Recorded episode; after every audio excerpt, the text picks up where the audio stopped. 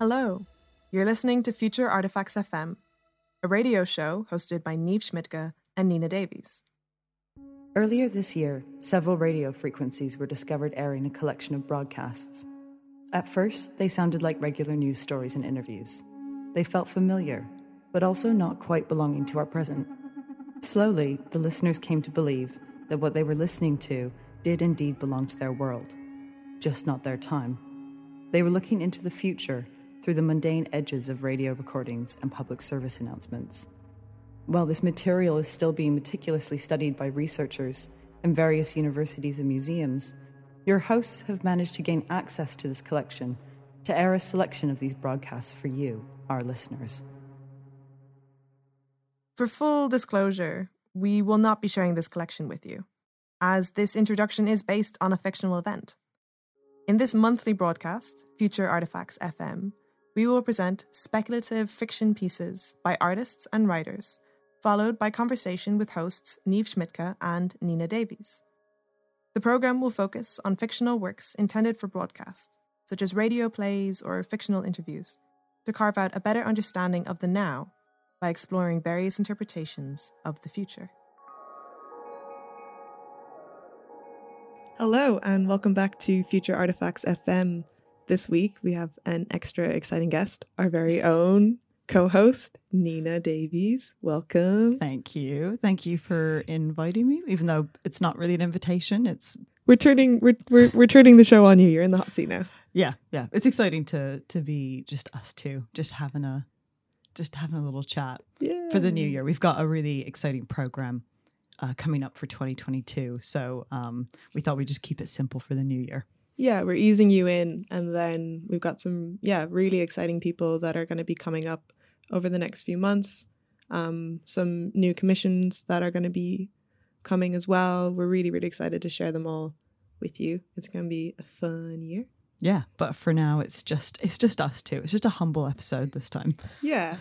Um, so I guess for anyone who doesn't know, Nina is the co-host of this show, and she's a Canadian artist currently based in London. She's an interdisciplinary artist and this work continues her research into how she considers choreography beyond its performative state by observing how it intersects with language and where it begins to take on commodified or material forms. That is correct. So, the piece we're going to be listening to today is Bionic Step. It's a 12 minute long fictional podcast. Yeah, again, if anyone has listened to our first ever episode, we showcased uh, my work as well and I sort of thought I'd keep it within that remit of the. I thought I'd continue to experiment with the sort of fictional podcast form. So it's going to be a bit of like a podcast interview inception, where yeah. like we'll start with a fictional interview and then we'll go on to the real interview. yeah, yeah, interview within an interview. Yeah, yeah. Maybe though you'll even find something else inside the piece. No, I'm just kidding. Yeah, but, um, it goes deeper. It just keeps going deeper and deeper. Is there anything you want listeners to know before we start listening to the piece? I don't think there is anything to necessarily know before. Uh, I think we'll just get into it after everyone's listened to it. All right. And you're now listening to Bionic Step by Nina Davies. Great.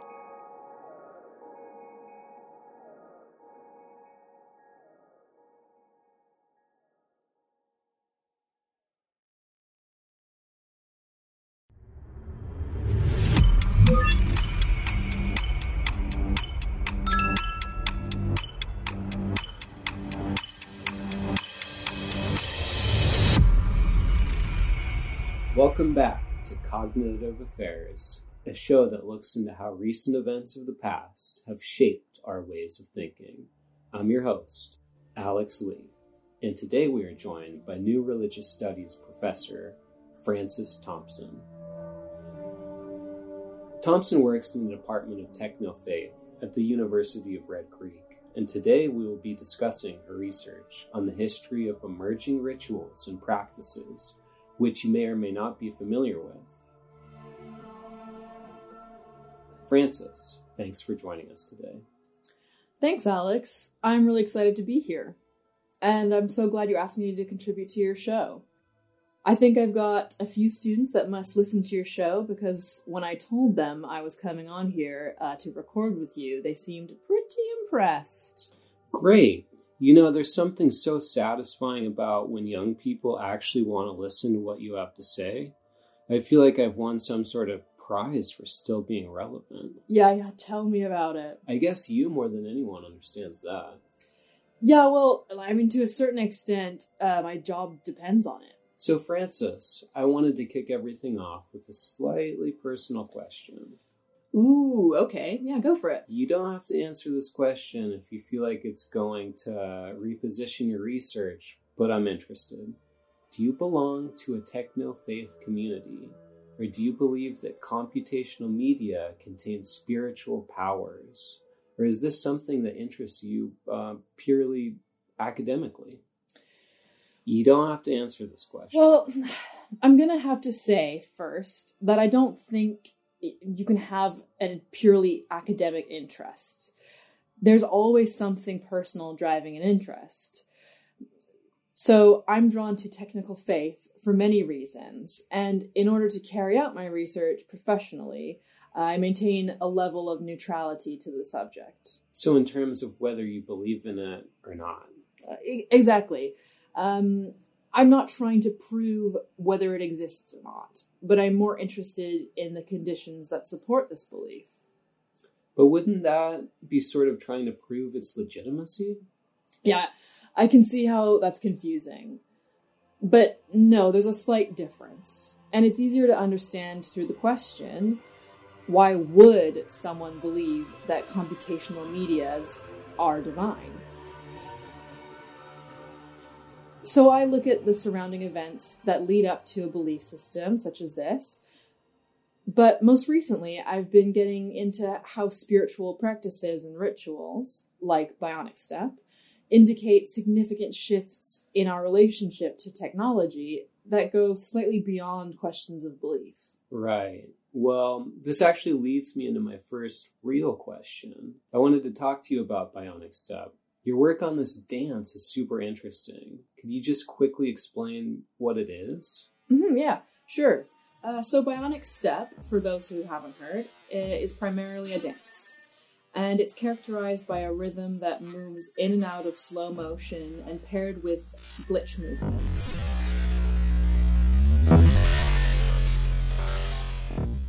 It's used to primarily be performed online, but recently has been introduced into live gatherings, usually among techno faith communities. But these dances are also popular outside of techno faith communities as well, right? My kids go to very similar events. Is there a difference, or are they fundamentally the same thing? It's yes and no. I mean, your kids and the events they go to may not identify with techno faith communities, but the dance is sort of an ode, if you will, to the moment where people were trying to find an explanation for society's hardships and suffering. Right. And those answers have not yet surfaced. Yeah. You know, we're still experiencing mass em- unemployment due to cognitive service automation. And in most cities, it's unclear where those needed jobs will be coming from. Of course. And I think I'm probably being a worried parent here. What are you worried about, though, Alex?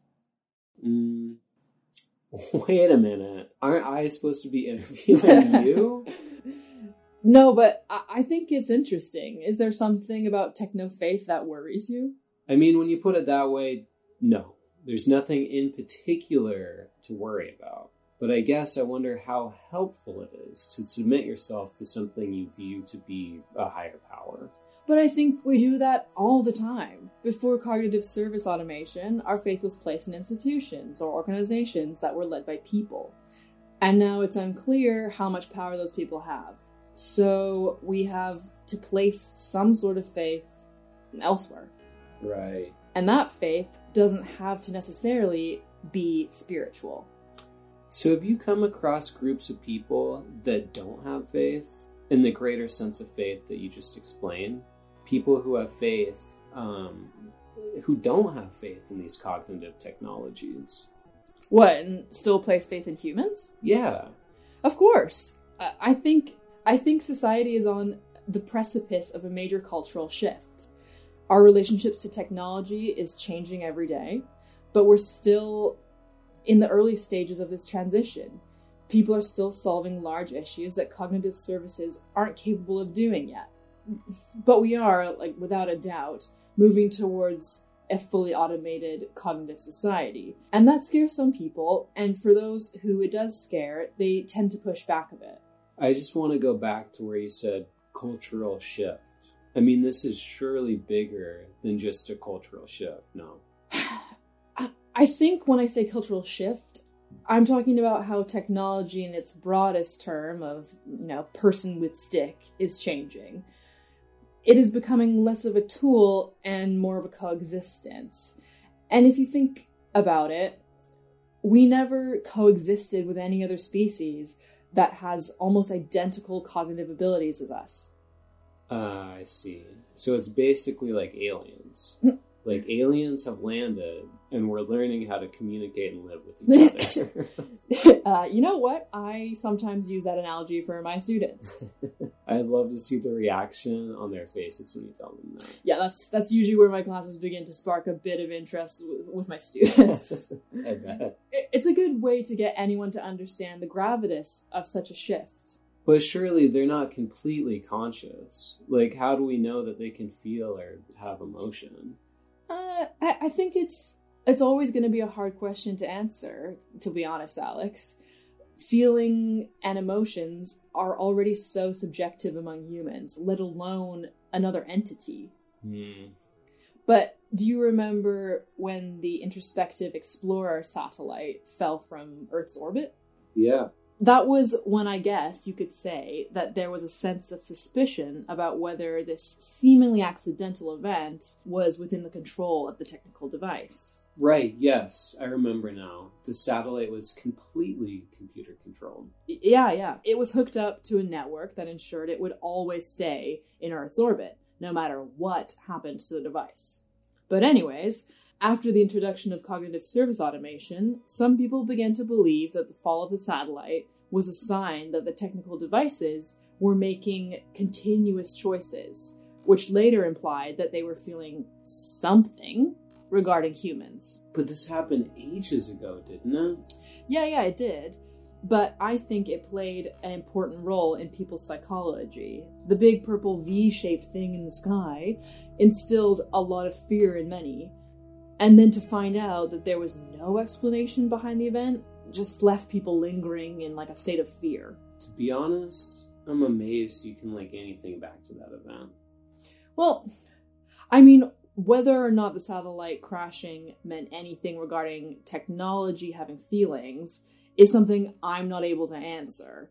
But this is where we first believed it might be, and that it also the first links made between technology and the spiritual.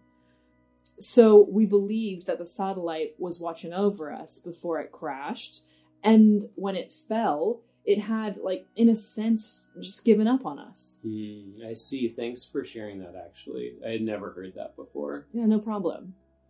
So I just wanted to come back to your research on bionic step. I'm worried we're going to run out of time before we get your specific to your specific work. Now you briefly explain what the dance looks like and that it came from people trying to find answers of some sort. I was wondering if you could speak about that a little more. Yeah, well, I think many people were at the end of their tether during the introduction of cognitive service automation. We can see they lost their jobs, they had no money, their families and neighbors had no money, standards of health were in decline, and many sections of government had become automated at this point. And I might add, technology wasn't wasn't quite ready to for those positions. People still working in office jobs were living in fairly wealthy areas like Salt Island, so they were very removed from the disastrous state that cities such as Doddeder's Cross were in. Right. Actually, Doddeder's Cross was where bionic step first emerged. Mm. And people living in these ex administrative areas were either angry at their government's greed or they were living in fear of whether they had been forgotten and left behind by the new governing technical systems. So they began to develop ways in which they may be noticed by these systems, which included disguising themselves as glitches or learning how to move like a computer. Sorry, um, moving like a computer just sounds funny, yeah, that, that's fine. but I know what you mean. How did they think that by dancing they'd get noticed, though? Um, well, I don't think there was any kind of pragmatic plan there. It was more that they had no other way of making communication with these devices. Language had only ever seemed to get them so far. But for me, this is where our relationship to technology began to resemble something more spiritual than how it was before, linked to labor.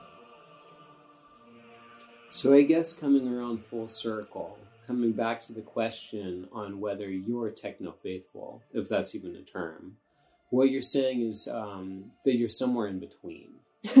Yeah, sure, Alex. We'll, we'll say that for now. Well, I want to say thank you for sharing your research. Your outlook on techno faith is very refreshing, and also the way you link it to something more universal is super interesting. I look forward to seeing what you get up to next. Thank you so much for having me, Alex. It was great to share this with you today. Um, and I just like to say to anyone listening that's interested in this subject at all, uh, my lectures with the, with the university are online and free. Uh, so just head over to the website.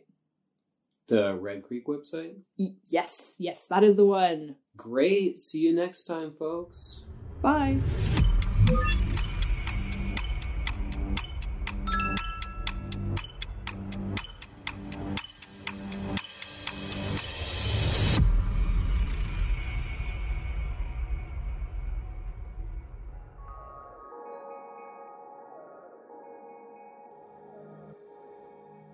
Welcome back. You've just been listening to Bionic Step by Nina Davies.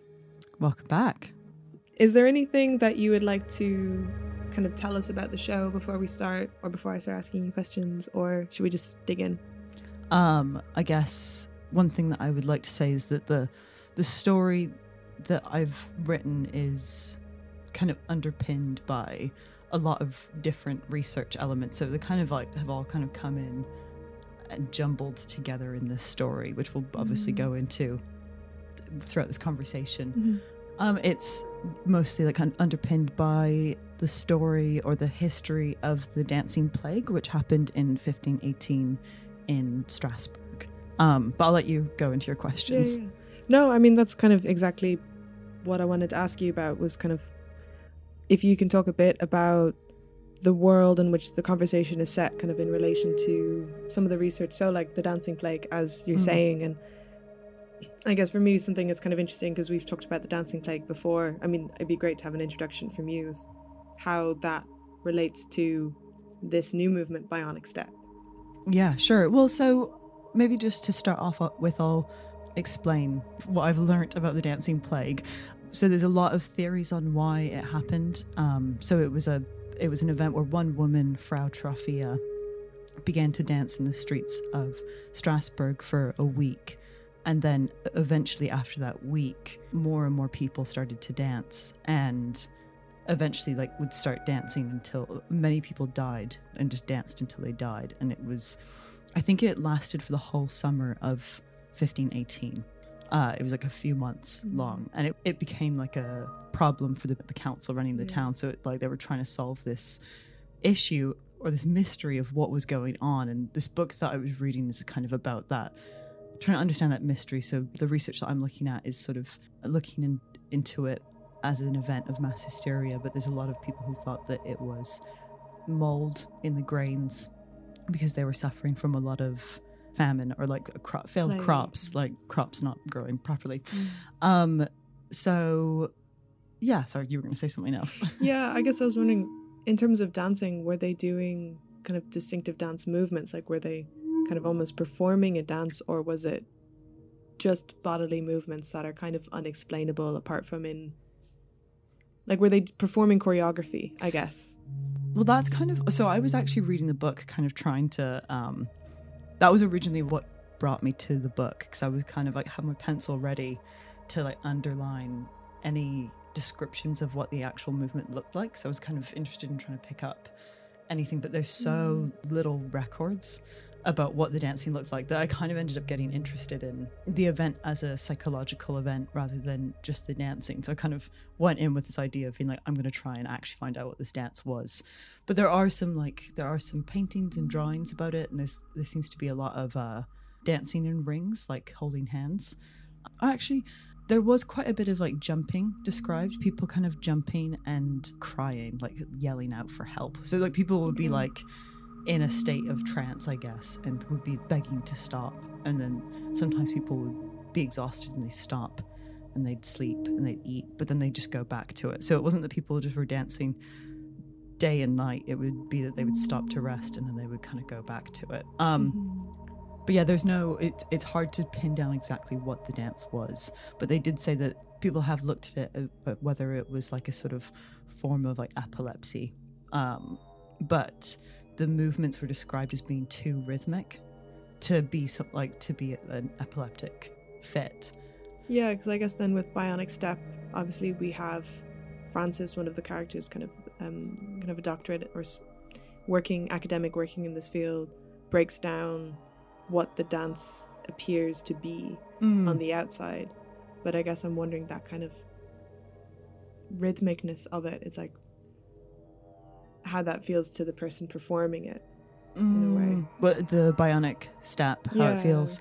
Uh, the bionic step dance is also inspired by dances that I've seen on TikTok of people walking on the spot in slow motion on purpose or doing a run um, on purpose.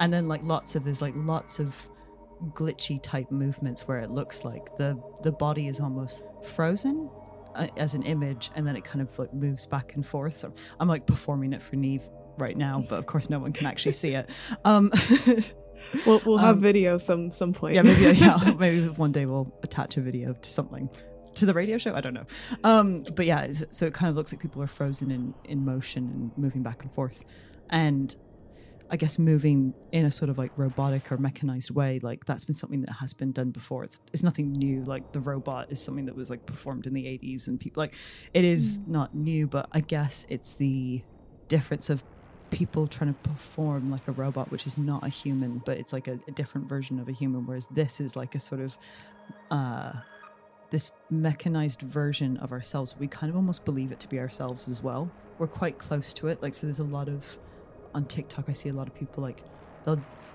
be looking like they're walking in slow motion and they'll kind of get the the moment where it slows down and they look at the camera and maybe it's like slightly flirtatious or it's like, like there's kind of this moment where it's like when they slow down it seems like it's like a hyper version of them which i think we might have talked about actually mm. in the mm. last episode because the, the previous sound work i made was also kind of based on this slow movement and i guess this is like a, a different kind of take on it.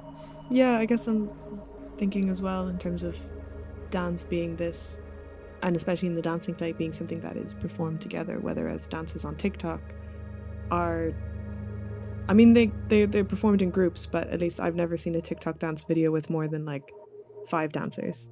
Yeah. It's something yeah, that's usually done by an individual or maybe two or three people at yeah. most. Yeah, totally. Well, also, I think, like, I, I guess going back to the dancing plague thing, I think there's something which I maybe missed about the, the history, if, if I may go back.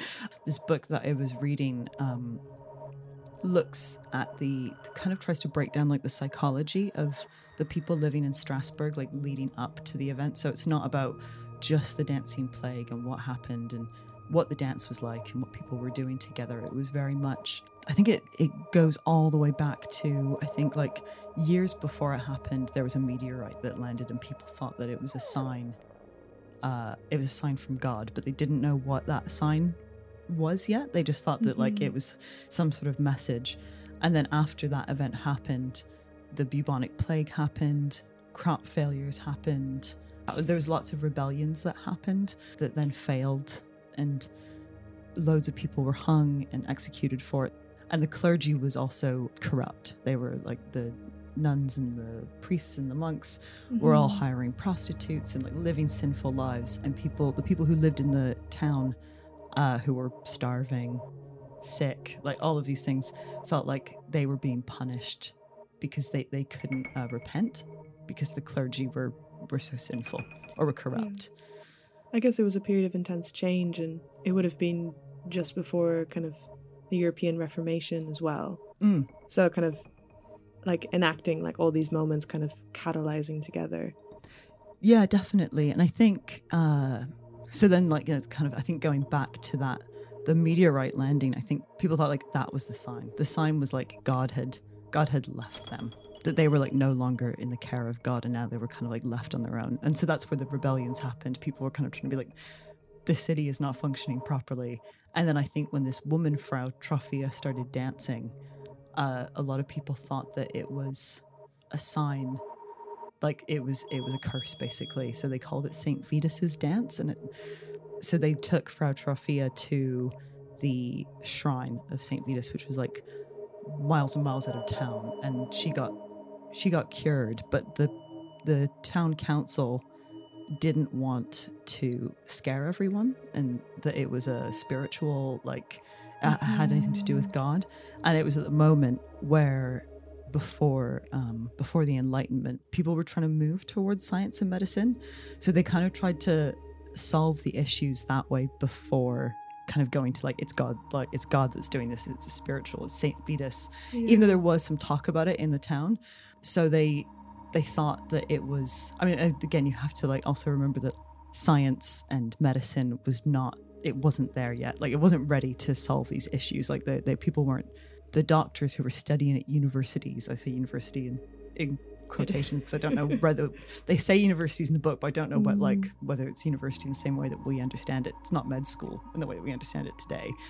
Um, and they they diagnosed it as a case of hot blood, like the that's what they thought the event was, uh, the people dancing, and so they brought in they hired musicians to play music non-stop because they thought that the people needed to sweat it out um, and that they needed to like because sweating was a way of cooling down your body. So they basically like enforced these people to dance and keep and that's kind of like what then made it worse basically. So people just kept dancing. They net they didn't stop. And then eventually I think at the end of the summer. So this like went on for probably a month and a half or two months, and then eventually they decided to to then say yes, this is Saint Vitus's dance. It's a curse, and we need to take everyone to a shrine, and we need to be like we need to like cleanse ourselves of our sins. Or I mean, it sounds really terrifying for anyone who kind of thought, "Oh, I'm going to get this dancing plague," but I guess not to not to kind of remove any power of religion or anything, but part of it kind of speaks to me, at least, of the idea that she was taken to the shrine and then cured. mm, It feels a bit like, okay, this maybe scientific advice kind of Mm. failed the town in in this instance but it also seems like a, a way of kind of returning to like the safe and kind of the known way of solving problems which would have been religious and a way to also kind of revert some power back to the church it's kind of look we can still solve your we can still pro- solve your problems like yes we may be corrupt and we may be doing all these things but ultimately like you know an act of a saint or an act of a well, christian also care, god like I guess like a psychological feeling of care. Like they they didn't feel like they were they were being cared for by the people that were in power. and like Mhm. what they thought what they thought care was was being taken care of by like spirits saints god like that's what they needed they felt like that's what they needed to be taken care of so that's you know this moment where you know someone traveled with her like for however many miles maybe days to like to this shrine probably like gave her the I, I don't know maybe gave her the comfort i don't want to like no one will ever be able to like really know because it was so long ago I mean, part of that brings me on to another question, which is kind of thinking as we've been like discussing the context of Mhm. the dancing plague, is kind of thinking bringing it back to the piece, back to Bionic Step, Yeah. is like the context of how techno faith has come about in this world. yeah Um, you know, like you're talking about this asteroid and like the ring in the sky, literally in I the Middle repeat- Ages. Yeah, yeah. Well, so I kind of repeated that with the story of the satellite falling. I was kind of um, maybe it was when I was reading the book. The imagery was so strong in my head. I was like imagining they, they called it this like big purple V in the sky, and I was like, oh, maybe I could sort of like simulate that in in my story of this kind of. I guess it's the moment where fear is instilled, but it doesn't necessarily mean anything yet. But it's like mm. those moments where like people start asking questions, which is kind of I don't know. Uh, maybe I'm going a bit off here, but like I feel like we're kind of living in that moment right now, like a world rife of conspiracy theories. Yeah. like a lot of people are asking questions right now, many of which are pretty wacky. Well, it kind of makes me think about would it have been 10 years ago, a bit earlier, when there was quite literally a hole in the ozone layer. And so, Mm. kind of growing up and hearing about the environment and about climate breakdown and uh, rising temperatures, there was a literal threat to kind of the Mm, makeup of our planet, of the sky. yeah. You know, it's quite, it's like an undertone that you can't really distinctly put your finger on why something feels off or why something's weird, and especially on such a massive scale to like a human. Mm, mm. But it does change kind of your relationship with something. Be like, oh, this has occurred because perhaps that we have done this. Yeah, you start to think about yeah about like what's led to it, or like Yeah, and it doesn't even necessarily have to be something that you have done. But of course, it's like with conspiracy theories, it's like mm, who who's can- responsible? Who's the culprit? Yeah, yeah.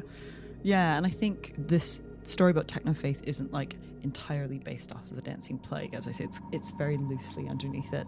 And what I kind of wanted to do with this technofaith thing is I wanted to flip the story of the Dancing Plague, so this switch from the Dancing Plague happened on this like precipice or like a precursor to uh, enlightenment and uh, us moving towards science. And I think, uh, or us believing in science, science and medicine becoming that which we, we go to first. Mm. And I think that that's what I wanted to do with this story with technofaith is is switch it around. And so it's not necessarily exactly completely switching it, but switching our belief in technology. So technology is something that has always worked for us. Like we work with it and it helps us it has a function like it has a function to our daily lives and suddenly when that function is taken away how does our relationship to it change? Can it still be functional or does it slide into a different kind of relationship which is why i sort of was wondering whether it whether it could be something that's slightly spiritual. Hmm So almost in a way, starting to question like the lessons that enlightenment have left us with, yeah. And when those start to fail, as I mean, as is kind of happening around the world right now. Anyway, there's so many unexplainable things that any kind of science or reasoning or rationalization just can't yeah can't cover. Well, I think that's also, and I don't, you know, I sort of don't mean to make this work as this sort of like scary. Uh, technology is going to take over the world, and we're gonna like we're all going to die because of it. Like, there, it does feel like that. That there is a bit of that in the story, but I think that's also where I kind of included in the in the conversation uh, between Francis and Alex, like this sort of idea of like coexisting with technology. So I think that there's like there's a shift that is happening, and I guess this idea of before enlightenment when people were kind of i don't know i, I want to say like living with god Well, I, th- I think for me at least, when I'm looking at or learning about enlightenment and kind of the period around it, it's Mm. just that the barriers between things were much less. yeah It wasn't like you went to a field of study. It's like you Mm. went to university to learn, Mm. not to learn a specific thing. As you worked your way through, it would become more obvious. But Mm. whereas now, for instance, both of us, we went to art university Mm. to kind of educate ourselves in kind of craft of making artworks Mm. um, Mm. in whatever format that ended up being, as opposed to going with the intention of kind of being a student and just learning about what comes up. It's Mm. less a feeling of, at least I'm I'm reading a- a book at the moment that kind of tracks that that moment of kind of when enlightenment um, spread around Poland. In, and it's kind of it's set in the 17 mid 1700s what's the name of the book uh, it's called the Book of Jacob, and it's by Olga Chuksuruk.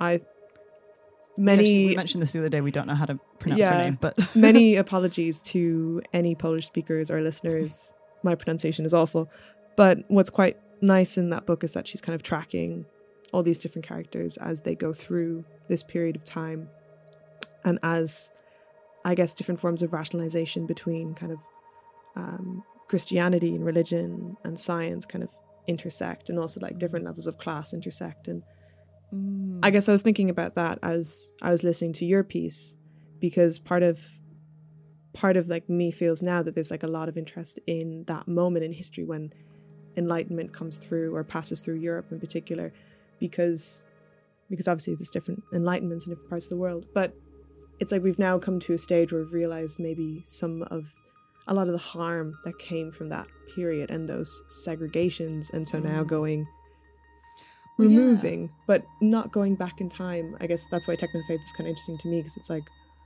taking the lessons of enlightenment, traveling them through.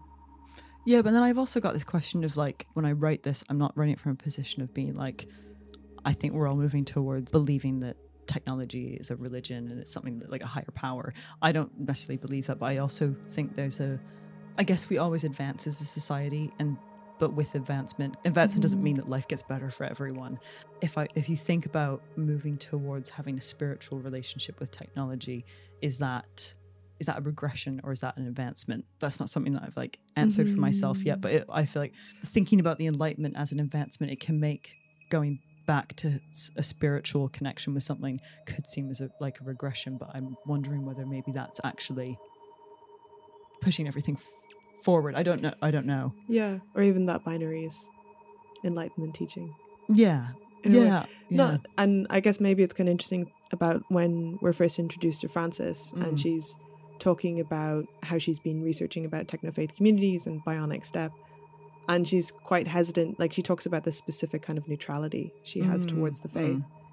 Kind of part of me, like this is talked about in their conversation as well. But like, is it taboo for them to be? Of techno faith, is it seen as kind Mm. of like new agey? Would it be like if someone says, "Oh, I'm, you know, I believe in Scientology"? It's like, is there that kind of feeling around it in this world? I wrote her character as someone who is really trying to communicate her research and is aware of the fact that again they're on that precipice of like having this big change which means that there are still people that will that will be afraid of techno faith as a cult so she has to kind of stay in her lane as a academic and not have an emotional connection to either one or has to seem like she has no emotional connection to it mm-hmm. for people to, to listen to her. And what she's trying to say is that humans are changing. The way we perceive ourselves are changing. Our relationship to technology is changing. And we need to take a look at that. I think she looks at techno faith people as maybe some people who are asking some really important questions, but they're like almost ahead of everyone. S- mm-hmm. some are ahead, some are some are kind of like these followers of of this sort of culty thing, and I think she's trying to stay in between that to actually kind of try and push that conversation forward. Yeah, kind of looking at the questions that they're asking and maybe bringing them into context outside of just Mm. faith because they're they're useful questions at at large. Yeah, yeah, and it's yeah, and it's weird as I'm writing it because I'm like, this is a fictional world and this doesn't actually exist. I don't know why I'm like I'm like getting so invested in Francis's journey, like. Yeah, but she feels quite important in how I guess I was quite interested in like that very first part of the conversation where you're listening to her and she's so hesitant to kind of label the ground she's standing on. Maybe is a good way to Mm. describe it. Mm, um you know like she has this form of neutrality but i think i was talking before with you it's like the anthropologist's constant study worry is like you need to that kind of supposed neutrality that obviously you can't ever you always come in with bias mm, mm. to any group of people but needing to be enough in that group to kind of figure not figure out that's awful way of putting it but to to learn from them Mm, but in, at the same by the same token enough distance that you're not so involved in the group that your research then becomes like oh well you're, then you're just like why are you talking about your own community then Yeah, well, I think also, you know, like there's a point where she also says, like, we put our faith in systems, like governmental system run, by people. Like, we do Mhm. actually place faith in in other things. Like, the word faith doesn't always have to be about a higher power. We place our faith in lots of things. So I think mm. also that's part of the neutral the position that she has is sort of being like these belief systems. They always exist around us, and now they're just shifting. yeah so that kind of the belief system will will change based on the context Yeah.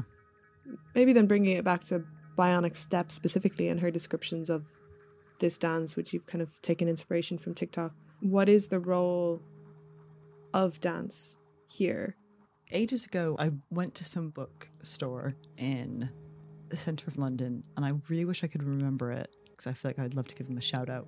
Um, but it's like some witchcraft bookstore. It's like really random. And I went in there to, I don't know, just to go check it out.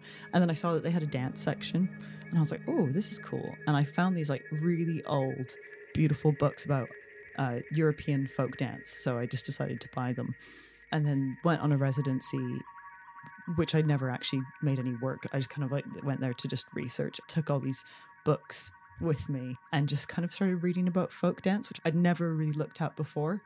And again, this is mainly looking at European folk dance. I'm not looking necessarily at other parts of the world. And there's like four pillars of folk dance, and that those four pillars can break off into smaller sections. But there's usually four types of dance that people have traditionally and historically performed, which are fertility dances, which I would say that people still perform today.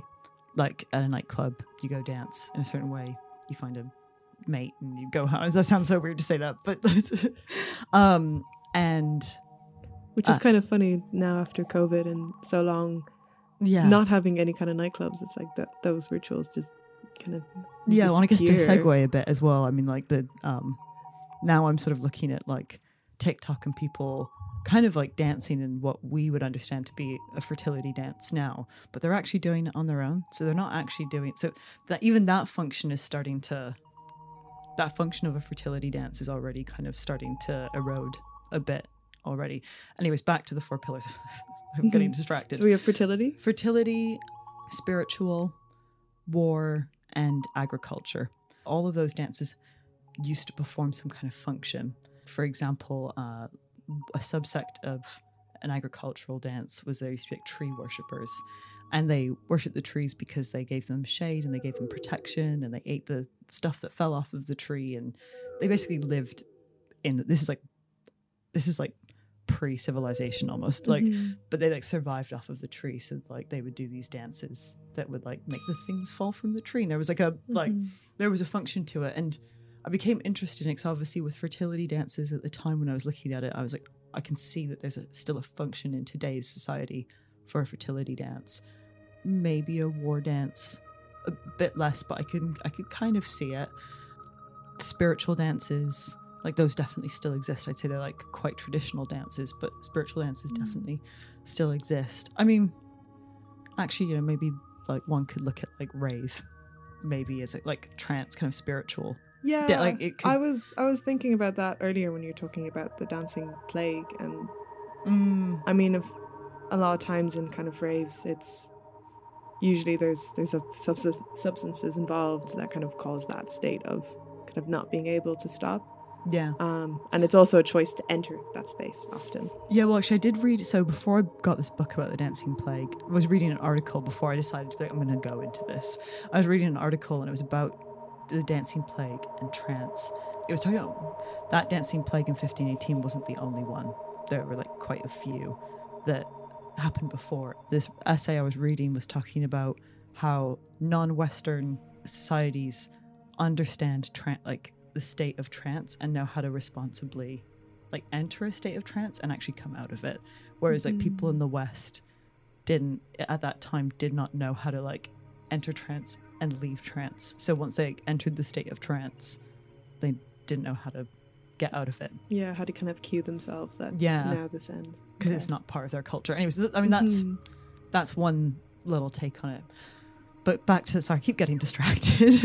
um, no, there's just lots of really um, interesting segues from this. But then going back to like the functions of of these kind of four types of traditional dance, I was really interested in this like agricultural dance because I was like, what do we even do agricultural dances anymore? Like, do, like does that still serve a function? And I came across this video, which you can see on YouTube. It's like a anthrop anthropological video by a guy called Alan Lomax, I think. And he started a project in the 60s called uh, Choreometrics, where he breaks up different forms of movement in traditional dances all over the world um, and tries to pick up similarities in the, the way that people move. I would say that, like, the film is not like the anthropological study is not perfect. What I found really interesting about his study was that he related the way that people moved to the way that they worked and the tools that they used when they worked. Mm-hmm. So there was like different kinds of movements. Like if you, I guess, the more you work with your hands and the less you use with technology, your movements are like in a very up and down, like two, just like two directions. It's not like kind of in this 3D space. And the, the more groups of people rely on different forms of technology, their movements become, it, it, cha- it affects their movements. So you're thinking about agricultural dance then, and like the contemporary iterations of that, or the iterations of that within this future that you've made, this world you've made. Yeah, and I when I started thinking about agricultural dances as dances that relate to technology, I was thinking about whether our relationship to technology now it doesn't quite fit under like agricultural anymore. Mhm. Our relationship to technology, I guess, is like kind of all of these things. and I guess I sort of wondered whether the if it's not an agricultural dance, can it shift in between these four pillars of dance and can it enter in can it go into the spiritual kind of realm So Bionic Step is part of techno faith. Hmm. So it's kind of it's. So would you consider it a spiritual dance then? Because if you're talking about agriculture or agricultural Hmm. dances related to, to technology, Mm. what happens when technology becomes spiritual?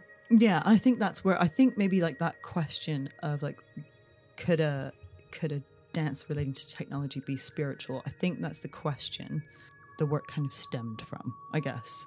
Uh, if, Yeah, because part of, for me, that I what I find interesting in that shift, I guess, where technology can become spiritual, or I guess like come out of like this purely functional space, almost should we say, mm, is that it opens up technology as not being something that's for profit or for efficiency or for like kind of a capitalistic purpose. It's not for like making money anymore. It becomes something very different. Is that something that was on your radar, I guess, when you're making the piece or I think that's why it kind of I'm interested in it going into the spiritual, or maybe that's why I gravitate towards that because I think. So I'm going to take this example of like the fertility dance, I guess. Uh, Mm.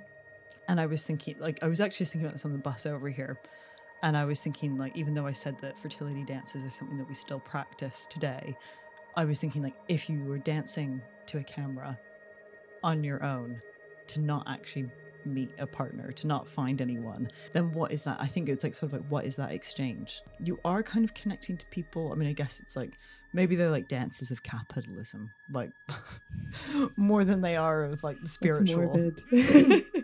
Yeah, that maybe I don't know. Maybe I've just answered a key question that I haven't been thinking about. I think it was like, do we know who we're performing for? Like, do we actually have a relationship to the or the things or the ideas that we're performing for? And I think that's why I just thought, what if, what if there is no answer, and what if there's like a what if there's a question there of like, who are we performing for? Wait, what are we? Why are we actually doing these things? Is, are we trying to actually communicate with someone else? I'm aware that maybe like I sound a bit crazy right No. now.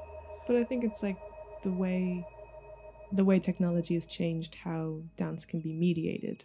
Mm. maybe that's part of it is that you know for instance in the dancing plague they're dancing as a group they're dancing together for better or for worse they have an audience Mm.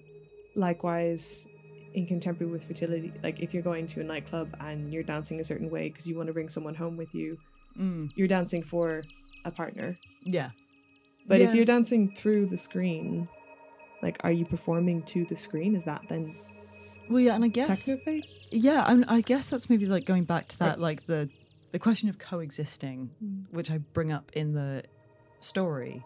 There's this idea that these people have to now start to realize that they live among like a, a something that is gaining consciousness, and its consciousness is slightly different to them. It is now at a level that thinks similarly to to humans and learns, and which is kind of you know like we could see that that's where we're heading. I don't know whether whether we are heading that way or not, but it does feel like we are. I guess maybe like relating that back to like maybe the people in in Strasbourg, they think God has left them or smited them, and like that was some sort of conscious entity. Um, Mhm. and I guess that's sort of like where I'm thinking like these people performing for an algorithm or these people performing for some kind of other other intelligent system are we coexisting with something else and because we've never really coexisted with that level of consciousness do we kind of like jump to it being something spiritual Mm-hmm. And by consciousness, you mean like the ability of like an AI, like a the TikTok algorithm to kind of formulate yeah Like whichever videos you're going to see. yeah Yeah. yeah oh, so it's quite a big thing to kind of mention in at the end No, no, I guess I'm trying to like break it down a little bit for for myself and then for anyone listening yeah. I guess the thing about coexistence that I'm maybe this is like a really funny reference. I don't know. I saw the new Matrix film recently. oh i haven't seen it yet and there's kind of it's like leading on from the third film. I'm sorry if this is a plot spoiler for you, but the film's 20 years old. At the end of the final of the third film, he drives into the heart of the machine world and he kind of tries to destroy it. And in doing so, he kind of saves the main human city. And so then you fast forward 20 years on, and he's like, oh, well, now I'm back in the Matrix again. Like, what, you know, oh, okay what's Yeah. happened. um, and he kind of ends up meeting like the new humans or Mhm. like the current generation.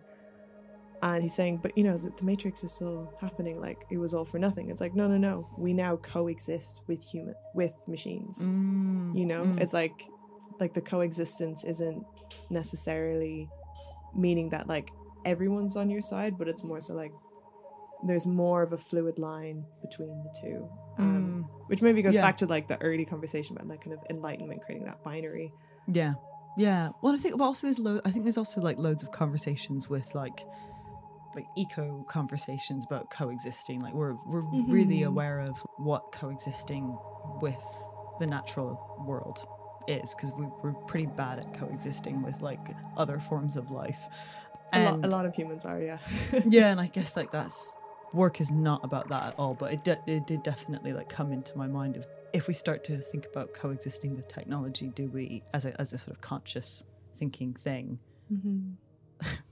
would we want to destroy it probably that i can imagine that's what we'd want to do but we wouldn't want to really but then would we like how would that i don't know how would that relationship look like i don't know. Yeah, I guess it's shifting that thing of the unknown as opposed to like scary unknown ah to unknown kind of in a religious way. Like there's there's some other kind of usually divine force Mm. that isn't quite describable.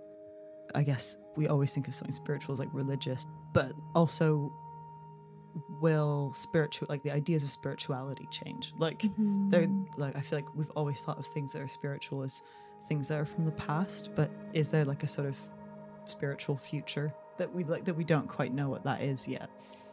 Yeah, because um, there's one line kind of towards the middle of it where Alex is talking about their their kid, their son, Mm, mm. um, going to see bionic step being performed, and kind of this concern that it's related to techno faith. And I guess it was kind of making me think of like him being concerned that if his if his child is kind of participating in this, they're going to like join this techno faith community. Is kind of making me consider kind of like I grew up in quite a Catholic country, so I've been to quite a few Mm. Catholic sermons, but I am not of that faith. It's like, does just participating in the viewing of something Yeah. kind of is that just a case of you learning about it, or is that a case of you kind of being subsumed? Because I, I guess, guess it- from his conversation, it seems like he's quite. That line is like very weird for him, for Alex. In the piece. Yeah, I think for that character, like culture and spirituality are like two separate things, and I think maybe Francis is sort of being like they're, they're kind of merging together to be the same thing. I mean, religion and culture have always gone together, like it is a culture in itself. But I think this character Alex thinks that it's completely separate. Hmm. Maybe then to round up, because We are- we're, we're coming to the yeah. end of our time.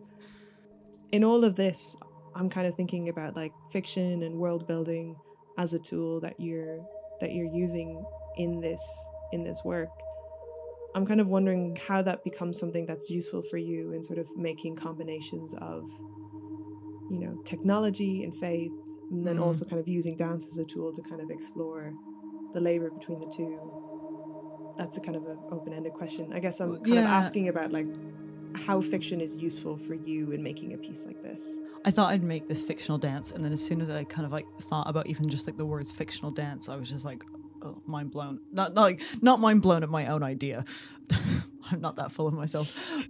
I was like, can there be such a thing as a fictional dance? Is dance always fictional? Like, is dance always fiction? Um, Yeah, because I'm thinking coming up with choreography, you're just kind of testing and playing with like the movement of the body. yeah, like it's like something that's perform is performing always fictional, or is it not? I don't know. The, the we don't need to go down that route. 'cause we could have a whole other Mhm. show about that. Yeah. Um, but um, I made this fictional dance as an actual object for research.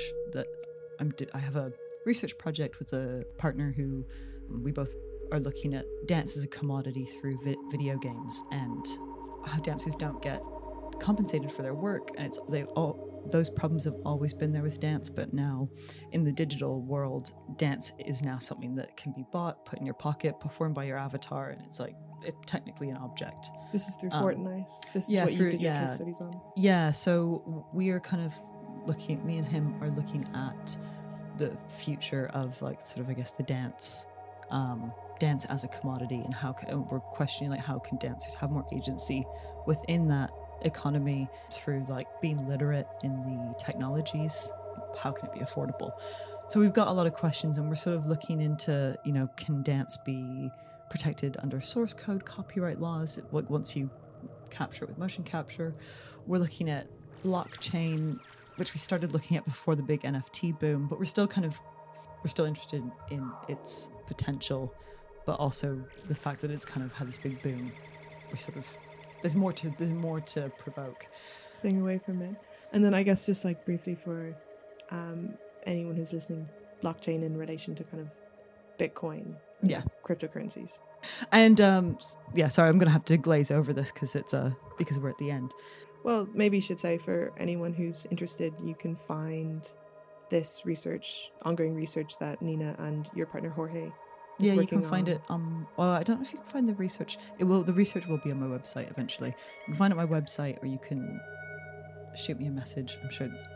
Like, yeah, do whatever. Slide slide Um, into her uh, Instagram DMs. But I guess to answer the question is to test these systems further. Where we really don't want to put other people's dances and other people's, especially if we're looking at traditional dances as well. We don't want to put those systems through these experiments. So we really wanted to create a fictional dance that has knowledge and has a history to test and put through these systems or these ideas that we have. So that's kind of actually like where this idea of a fictional dance came from initially. And then uh, everything else came from all the different things we've just talked about. Okay. Yeah, so it becomes it becomes kind of a tool to I guess to protect others in a way. Yeah. Or yeah. like the guinea pig. it's a yeah. It's like fiction is a guinea pig. I guess there's a different maybe because because it is fictional and you kind of get that kind of almost all over authorship of it Mm, and you're also the one conducting experiments on it. yeah. Yeah, exactly. So whatever happens to it, I'm, you know, I'm happy. So that unfortunately is all we have time for. It was really lovely talking about your work, Nina, like talking about it from the other side as well. Yeah, yeah. It's nice to it's nice to kind of let's say back on the show. It's nice to be presenting my work on the show again. But um as we said at the beginning, like we're really excited about the future upcoming program, but it'll be a surprise. We're not gonna say any of the names yet. Yeah, I think we should be making some some more announcements uh, through our social media as well. Kind of hopefully hopefully coming up soon. And then maybe like a last bit of like nice news is that Nina's gonna have a show coming up in March. Dates to be confirmed. Yes, uh yes, I've got a show coming up in March which will be about Bionic Step. So um go to my Instagram to check it out because I don't know. Yeah. I it's all it's all coming up soon. More news coming soon. That's all from us for this episode. We look forward to welcoming you back soon with new and exciting guests. Bye.